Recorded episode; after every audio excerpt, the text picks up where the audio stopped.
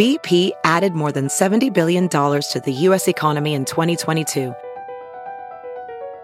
Investments like acquiring America's largest biogas producer, Archaea Energy, and starting up new infrastructure in the Gulf of Mexico. It's and, not or. See what doing both means for energy nationwide at bp.com slash investing in America.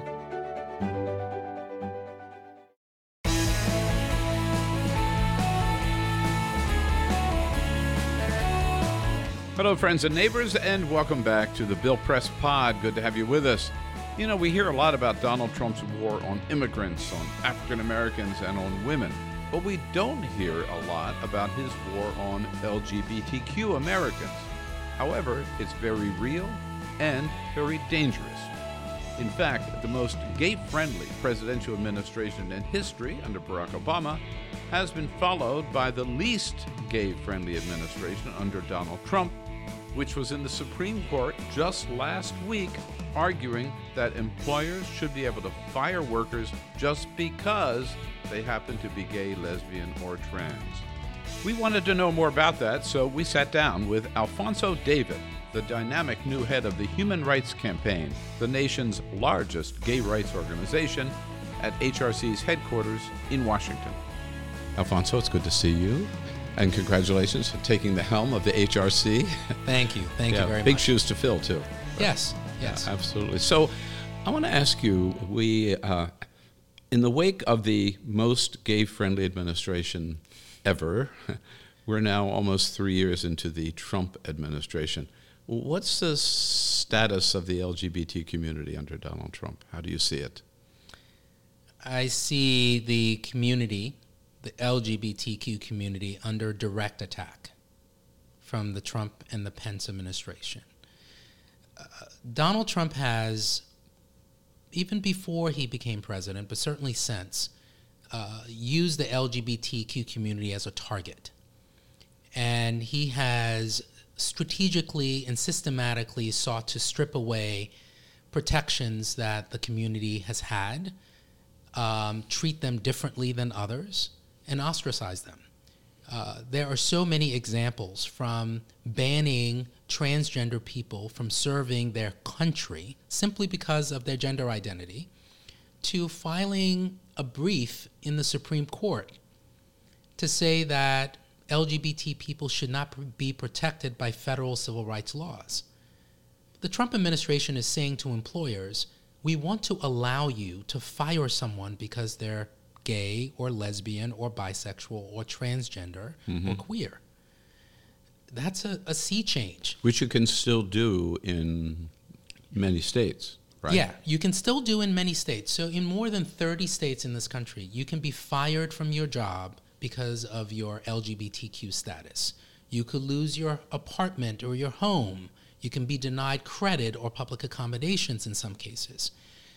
What we've had, though, is under federal law, LGBTQ couples had protections. Mm-hmm. They were able to file claims in federal court arguing that federal law provided them those protections, even though there was no state law protections.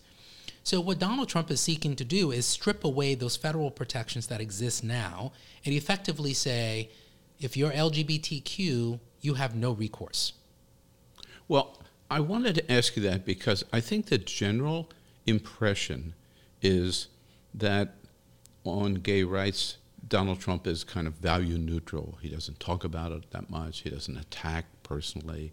And yet, that's not the case, is it? No, it is not the case. So, Donald Trump controls the federal administration.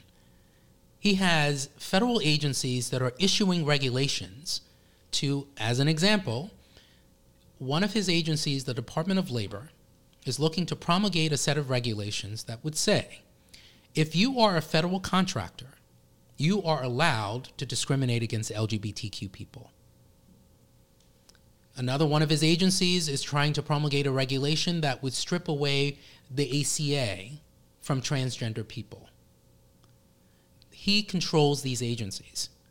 And if Donald Trump wanted to protect LGBTQ people, he could. The Solicitor General, who works for the administration, filed this brief with the Supreme Court. He's effectively saying LGBTQ people don't have rights.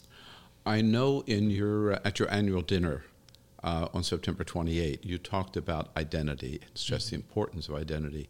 Is this one way in which Donald Trump is using identity to divide us and to Yes. target people? Yes, Donald Trump is subverting identity and using it in a way to uh, to attack, to allow us or to incentivize us to fight against each other.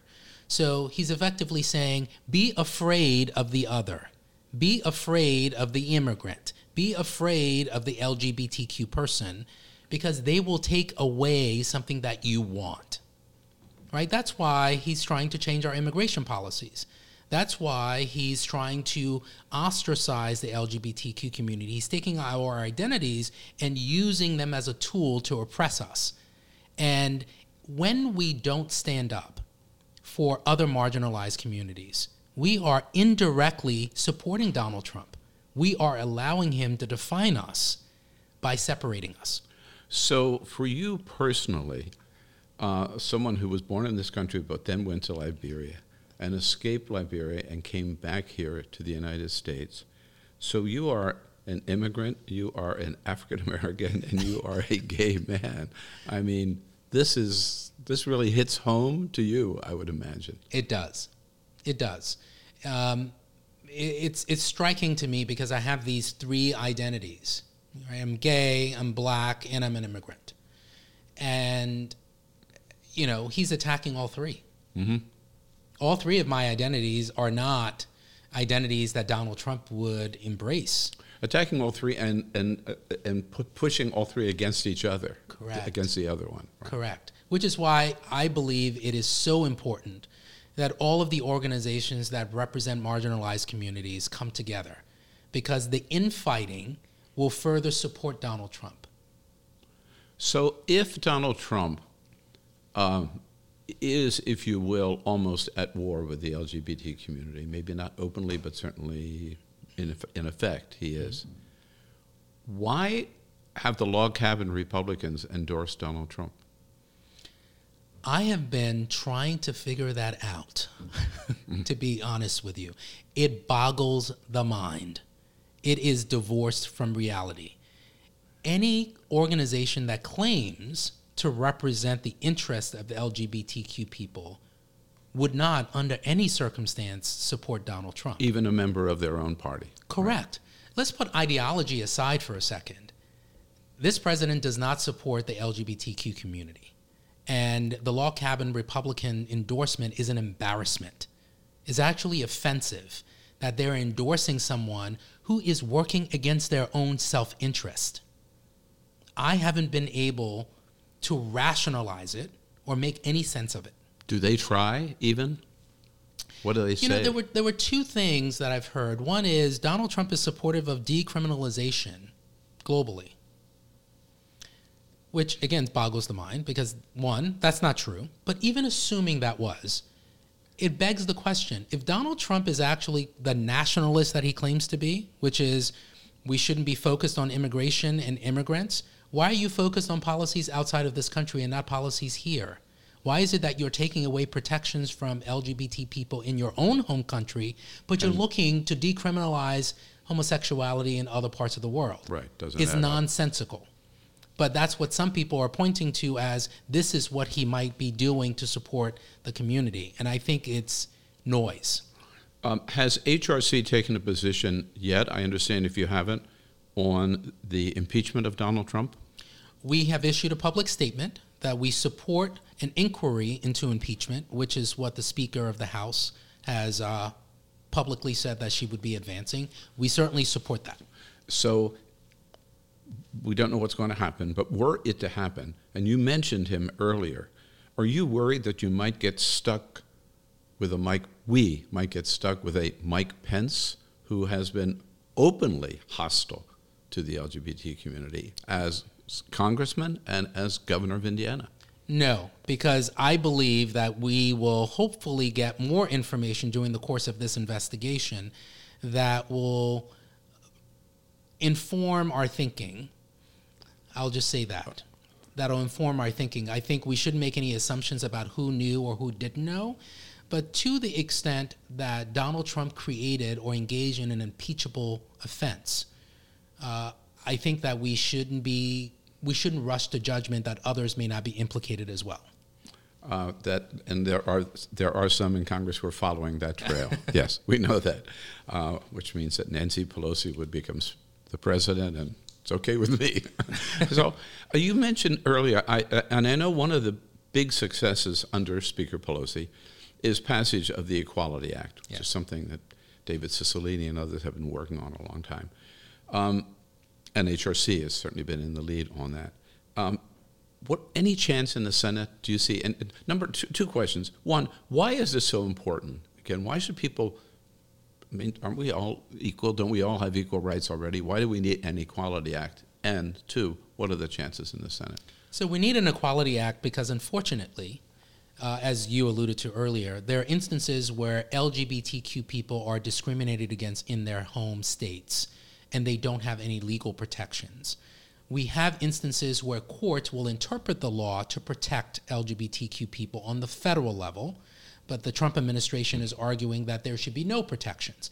So the Equality Act would effectively say you cannot be faced, you cannot be subject to discrimination in employment and housing, public accommodations, credit, education, and the like. That's currently not a comprehensive set of protections that exists today. Mm-hmm. And we want to make sure that LGBT people are protected in all facets of their life. Why is this important? Because anyone should be free from discrimination in their daily lives, and unfortunately, LGBT people are not. What's interesting is the majority of Americans support the Equality Act mm-hmm. when they understand that LGBT people are not fully protected.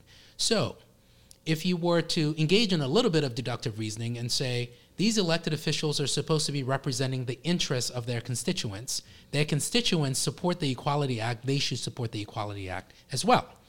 If they fail to support the Equality Act, we should vote them out of office. So the chances of it passing is anyone's guess. Many people say there is no chance it could pass in this term, but what we're hoping to do is elevate this issue, making sure that people understand that the majority of Americans support it and those elected officials understand as well that this is something that they should act on. And if they don't, we will be moving to get them out of office. And I would imagine you also, uh, one of your goals is to make this an issue in the 2020 campaigns at every level. Yes. For, for the House, for the Senate, and for the White House. Correct. Because there is no reason why LGBT people shouldn't have these statutory protections. And we want to make sure that they do.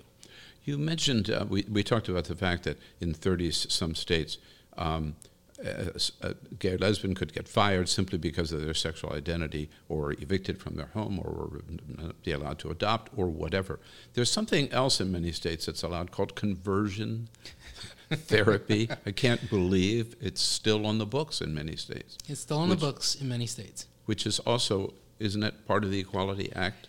Yes. So I was uh, involved in. And some people may not understand what conversion therapy yeah. is. I guess. So I'll give them a little bit of context. So conversion therapy effectively is allowing a mental health professional or a physician to try to convert someone from being gay to straight or lesbian to straight.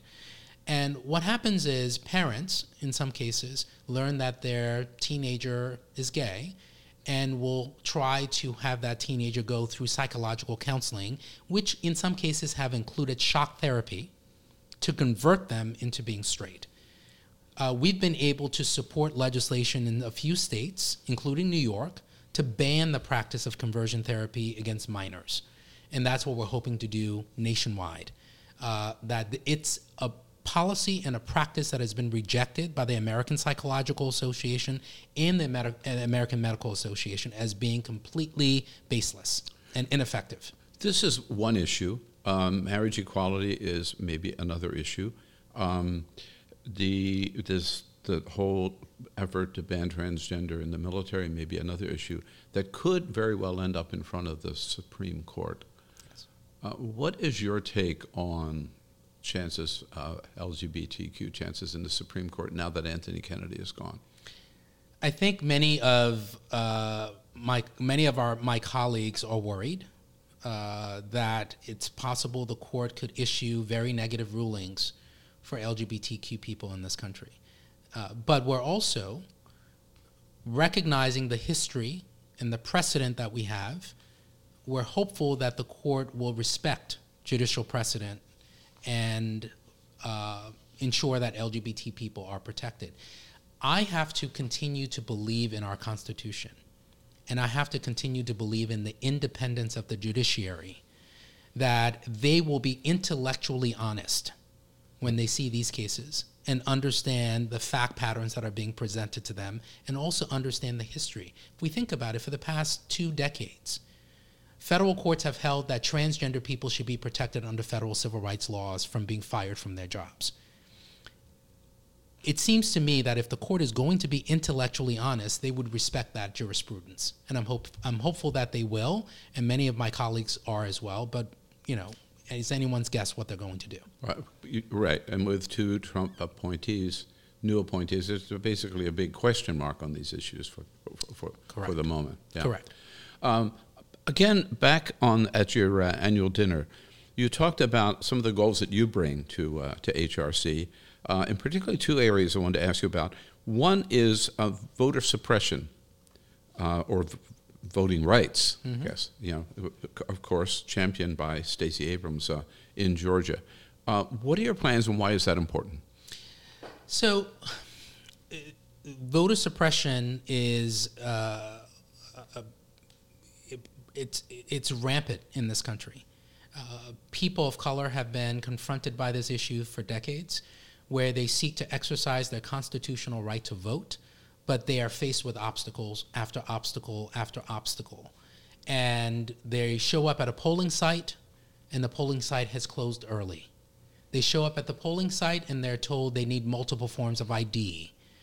They are shown at a polling they show up at a polling site and they're told their ID doesn't appear to be valid in order to suppress uh, their opportunities to actually exercise their right to vote. This issue doesn't only affect people of color, it also affects the LGBTQ community. How so? So, a transgender person goes out to vote in a state that does not allow that transgender person to change their vital documents. And so, when they show up to vote, the pollster says, I need a driver's license or a passport. The passport is inconsistent with mm. the person's uh, physical appearance, let's just say that, and that person is denied the right to vote because in their state, they don't allow the person to change their vital documents. So that's just one example of how LGBT people are being affected by voter suppression laws.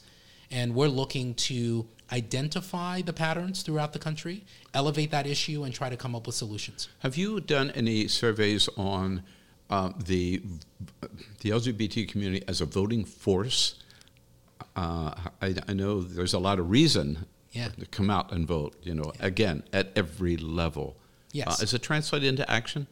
It has. So we have at as of today, the recent Gallup poll identified 11 million LGBT voters in this country and more than 57 pro equality voters. Those are voters that support pro equality mm. policies.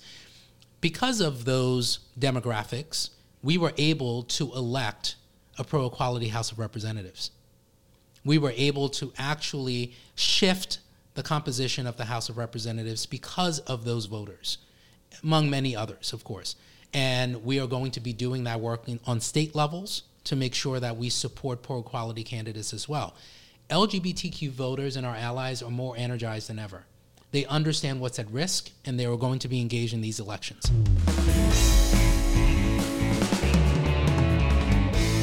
Again, thanks for being with us for today's podcast with the Human Rights Campaign. Today's podcast brought to you by the SMART Union, the members of the SMART Union. That's uh, the unions combined for the sheet metal workers, air, rail, and transportation. Put them together. The SMART Union under President Joseph Sellers, uh, giving a fair day's work for a fair day's pay. You bet. Check out their website at smart-union.org.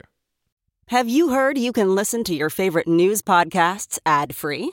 Good news. With Amazon Music, you have access to the largest catalog of ad-free top podcasts included with your Prime membership. To start listening, download the Amazon Music app for free or go to amazon.com slash ad-free news podcasts. That's amazon.com slash ad-free news podcasts to catch up on the latest episodes without the ads.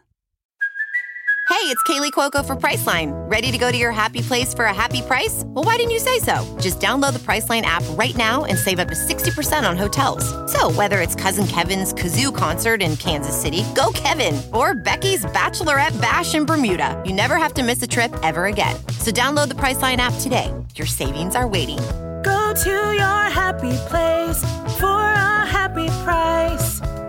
Go to your happy price, Priceline. As you write your life story, you're far from finished. Are you looking to close the book on your job? Maybe turn a page in your career? Be continued at the Georgetown University School of Continuing Studies. Our professional master's degrees and certificates are designed to meet you where you are and take you where you want to go. At Georgetown SCS, the learning never stops, and neither do you. Write your next chapter. Be continued at scs.georgetown.edu slash podcast.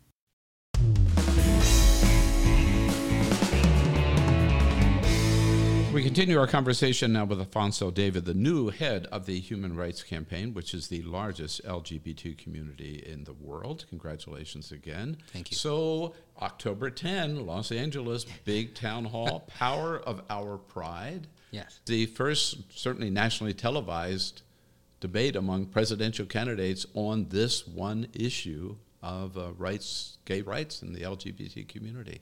Uh, how did that come about? We have been working for a while on this initiative, wanting to make sure that we provided an opportunity to the community to hear f- from candidates and hear how those candidates would address issues that affect the community. We all know that many of these candidates, if not all, I would assume that many of them are pro equality. They support LGBTQ issues, which is great.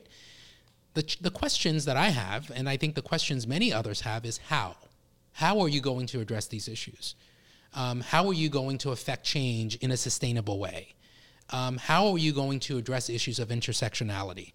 Uh, because sometimes there's an assumption that if you're LGBTQ, you don't have to worry about poverty, which is not true. Among the 10 or 12 um, of the candidates who have qualified for the DNC, do you have a favorite? I may have a personal preference, but as the president of the Human Rights Campaign, I do not. Okay, all right. Not at this point. I think we are going through our process of, you know, engaging in a fair amount of due diligence to determine who is the best candidate for us to endorse. Uh, we're a little far away from that, but we're going through our process now. So does Pete Buttigieg have a leg up on all the rest of them, given that he is the first openly gay candidate for president? Uh, Pete Buttigieg's candidacy is historic, and I think is something that we should all honor and respect. I think he's a very talented, very smart uh, policymaker. Uh, but I think we have to be very careful that we uh, give us the time to go through the due diligence before we make any final determinations. Right. So I wouldn't say that anyone has a leg up because, again, the objective is making sure that we identify the best candidate to support all LGBTQ uh, people, and um, it's too soon to tell who that will be. We've talked a lot about where the United States still falls short in terms of the goal of equal rights for all Americans. There are other countries in the world that are way, way behind us. I mean, with as much as you have on your plate, does HRC concern itself at all with some of these international issues? Are you active on the global front as well? Yes. Uh, and many people don't know this, but the Human Rights Campaign is actually quite active globally, and we expect to expand our uh, outreach and our footprint globally. We are working in Mexico, we're working in Chile, we're working in other parts of the world to make sure that we are providing guidance to employers about creating inclusive policies that can benefit their employees. We are also going to be launching an initiative uh, that will be focused on litigation, impact litigation specifically, going into certain parts of the world to potentially file lawsuits uh, to protect LGBTQ people. It's going to be a very iterative process. We will be engaged with community activists and advocates on the ground to assess whether or not it makes sense in certain cases to file claims, in other cases to wait, uh, because we want to be very intentional and strategic in how we advance this work. But it's something that I recently announced. We will be doing impact litigation globally. Uh, I want to come back to the 2020 question just to make sure I understand. Um, will HRC be making an endorsement in the Democratic primary HRC will be making an endorsement for the president. for president? Yes. Uh, whether we make that endorsement before or after the primary is too soon to tell. We've done it both ways. So we are just doing a, engaging in our assessment now. Now, you are, in the 40 year history of HRC, the first person of color to lead the organization. Yes. That's historic. Yes. What does that say? What does that say about the gay rights movement today, if you will, in general? And what does it say about mean to you? That's a very, very heady question. What it says about the LGBTQ community. I hope what it says is that we are thinking collectively more inclusively, that we appreciate that diversity brings certain value to the table and a certain perspective that can further elevate the community writ large. And for me personally, it's humbling that uh, after you know 20 years of doing civil rights work, I'm in a position where I can affect change on a broad scale. I've been able to do that in various capacities, working at Lambda Legal, working at the governor's office in New York. But this is a very different job, and uh, I'm humbled by the opportunity and understand the responsibility that goes along with it. How do you relate this present position to your work as a civil rights attorney and, and to the civil rights movement? Is it part of? Absolutely. Is it parallel to? Is it? It's part of. All, all bias and discrimination and bigotry comes from one place indifference. All comes from indifference, where we think that someone is less than the other person, where we treat them differently because of the color of their skin, because of who they love, because of their immigration status. Uh, you know, it, it all stems from this perspective or philosophy that this person is less than me, so I can treat them differently than me. And the concept of civil rights, of course, is to make sure that we're all treated equally. You know, equal protection under the law, that provision in our Constitution, we interpret differently depending on who's filing the claim. right? The courts have said, well, if it's a race-based claim, it's strict scrutiny. If it's uh, intermediate, then it's gender. Right? It's different levels of analyses that the courts go through. But what's undergirding all of that is that we think that the court should be in a position to protect the disenfranchised, to protect the marginalized, because the executive may not be in a position to do that because the executive is elected by the majority. The legislature is elected by the majority. The judiciary is supposed to be independent. They're supposed to represent and protect the interests of the disenfranchised and the marginalized. And so I see it all as one. When I think about civil rights, we're representing the interests of those that need their interests represented. Well, it's good to have you where you are today. And thank you so much for spending some time with us today. Thank you. And that's it for today's podcast. Thanks again to Alphonso David, and thanks to all of you for listening. Now, please do us a favor. If you haven't already done so, please go to Apple Podcasts, Google Podcasts, Spotify, or tune in and subscribe to the Bill Press Pod. And once you do, give us a five star review. You know, the more subscribers, the more reviews, the more people we reach every week. Again, thanks so much for listening. Stay strong, and we'll see you on the next edition of the Bill Press Pod.